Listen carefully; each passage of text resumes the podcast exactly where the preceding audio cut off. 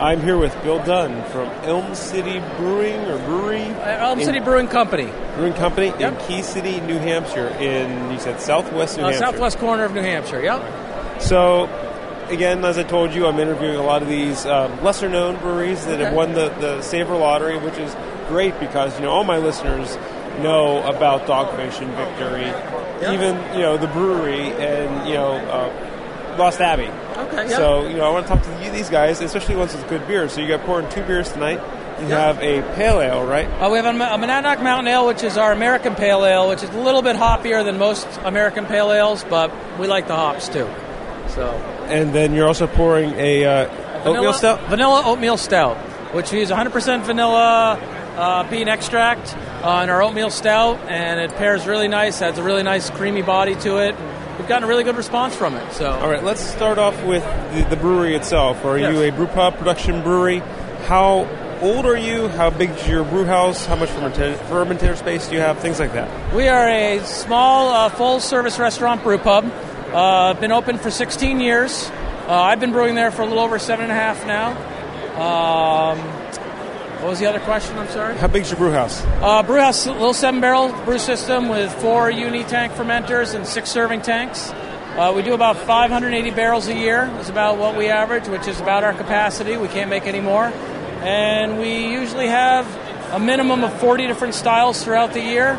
We keep beer categories, so we have a gold, a malty, a hoppy, and a dark. So if you come one week, it could be an imperial IPA. Two weeks later, it could be an ESB. Two weeks later, it could be a pale ale. So we very rarely repeat beers. I mean, we will over the years, but you won't see the same beer for six months to eight months. Gotcha. So it could be a double IPA, then you'd be cruising into a Pilsner or something like that. Uh, well, we always keep the hoppy category or a stout or a dark category, so we could have a Schwarz, we could have a porter, we could have a stout on, but we'll always have something dark. We'll always have something hoppy, something malty like a brown ale. yeah, I was thinking a nice hoppy Pilsner. But, you Yeah, know, oh well, that would be in our gold category. Oh, gold category, Yeah, we would have a gold category. We would do Kolsch, cream ales, um, other hoppy gold beers. So uh, what, what's your biggest, what's your flagship or biggest selling beers? Our biggest selling beer, believe it or not, is our Keen Kolsch, which is our basically a Kolsch, nice German blonde ale, uh, very easy drinking. We we do mix, uh, we do make our peachy keen and our raspberry wheat out of the Kolsch as well, which is one of the reasons why it's our biggest seller because we have three brands off of the one brand. The uh, the Kolsch, you- know, I'm more curious. I wish I could taste it right now Yeah. because you know I, I love a good Kolsch, but I'm kind of picky about my Kolsches. Okay. You know, I had one last night. I can't remember the brewery over there somewhere, Yeah. right? And it was it was a little too fruity. Okay. It wasn't really lagered enough, you Yeah. know. And it was kind of like American. You know, Version of ale it. Kolsch, you Yeah, know, okay. not not, not a nice. Yeah. So, uh, how does your uh, Kolsch fit in? Well, sure you tradi- can you can tell me exactly what I want to hear, but Yeah. I'm, I'm just curious. Well, you know, do you lager your Kolsch or Uh, traditionally, Kolsches are ales. Uh, an alt beer is uh, old ale from Germany, which is old ale not because the beer is old, but because it's an ale. Uh, as well as Kolsch is also an ale from Germany, so it's going to have a little bit more of a fruity character than a lager would. Uh, but you Well, want that subdued as well. You don't want it like uh, pale what I, ale what I meant, and, and, and you probably, you know, you're a professional brewer. Yeah. I'm not. Yeah. You probably gone to school.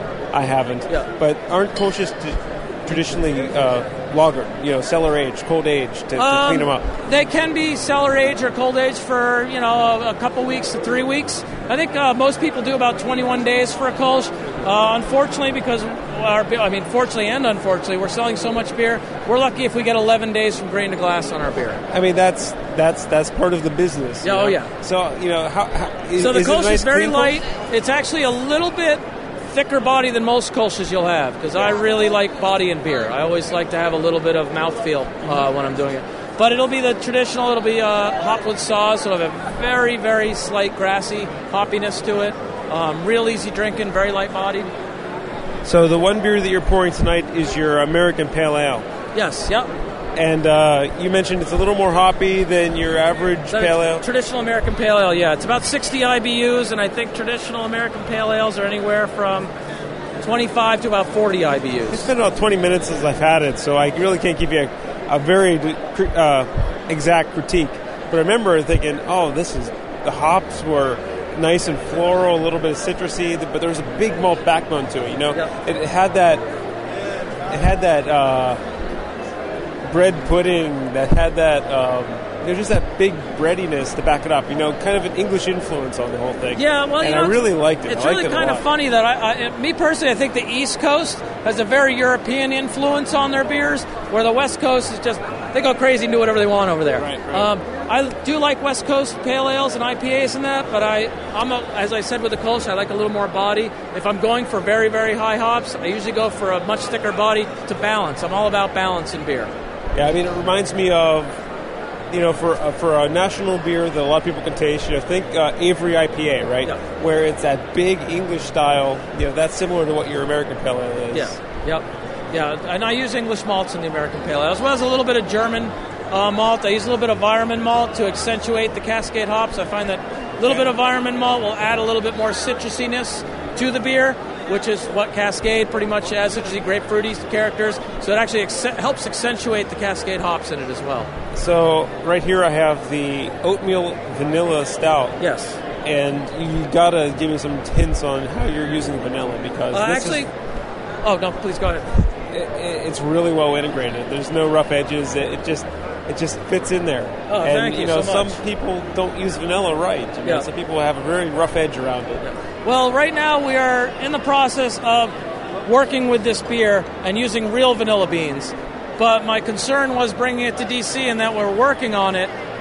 I was afraid I might over vanilla it. So I used 100% vanilla extract. So no fake, 100% real vanilla bean extract in it so I could dial it right in perfectly. When I go back to the brew pub, I'm going to be dialing in and actually using real vanilla beans. That's interesting. So, just to be clear for the listeners, when you say 100% real vanilla bean extract, it's not the medicine-y fake No, stuff. it's not- it's not the stuff you buy in the vanilla, grocery store, it's just yeah. extracted in, in, in concentrated form. Exactly. It's not the imitation vanilla you'd be baking with at your store or anything like that. Yeah, it, it, it, if this gives you a consistent product, you know, Yeah. which I can imagine the extract would be easier to work with than Yes. beans, Yes.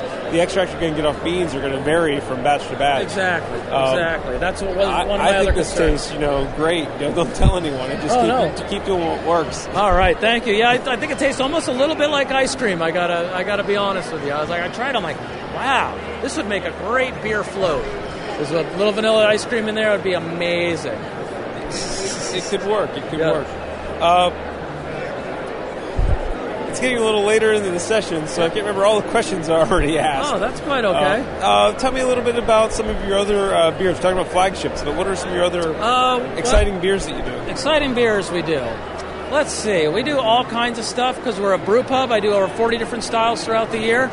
Uh, some of our biggest selling beers would be our smoked porter, uh, which is a FNC smokestack porter. We have a we're an old mill has a huge giant smokestack with FNC on it, which is, doesn't mean something what other people thought it meant. What FNC meant actually stands for Faulkner no. and Colony, which were the owners of the mill. so you're, you're is it is like a German smoke? smoke No, it's uh, it's more of an American smoke porter. So it's got a really thick body. It wouldn't be like an English porter, which would have a little bit of a lighter body. It's uh, very smoke- Are thick. you using environment or Uh, something yeah, I'm using Barman Bamberg smoked malt. Okay. Yeah. Um, what else do we do? We have a, and I don't mean to be getting on a smoke kick. We do a, a smoked 420 because it was my 420th batch. I decided to do a smoked beer, and it's a, a basically. I was going for a Rauch beer, but I was afraid people would be horrified by it who weren't u- who weren't used to a Rauch beer. So it's more of a smoked uh, Marzen, and it sells great. Everyone loves it. It's got a, a nice sweetness that uh, accentuates the uh, smokiness. We have uh, our lunch pale ale, which is our straight up uh, English pale ale that we do, 25 IBUs. That's one of our biggest sellers. Our Monadnock Mountain Ale that we discussed earlier is our biggest seller besides the Kolsch. I can imagine that. Yeah, people love that beer. And we have a, our IPA is called No Name because we had a competition to name it, and nobody liked the name that won. So we and everyone's calling it No Name IPA because it didn't have one, so that kind of stuck. Uh, that's also one of our biggest sellers as well. Very cool. Thank you very much. No, thank you so much, Jeff. I appreciate it, man. Good to meet you. Good to meet you. This podcast was produced by the Brewers Association and presented by Craft Beer Radio. To find more information on Savor or further podcasts, visit craftbeerradio.com slash savor or craftbeer.com. This content is released under the Creative Commons license. Visit craftbeerradio.com for more information.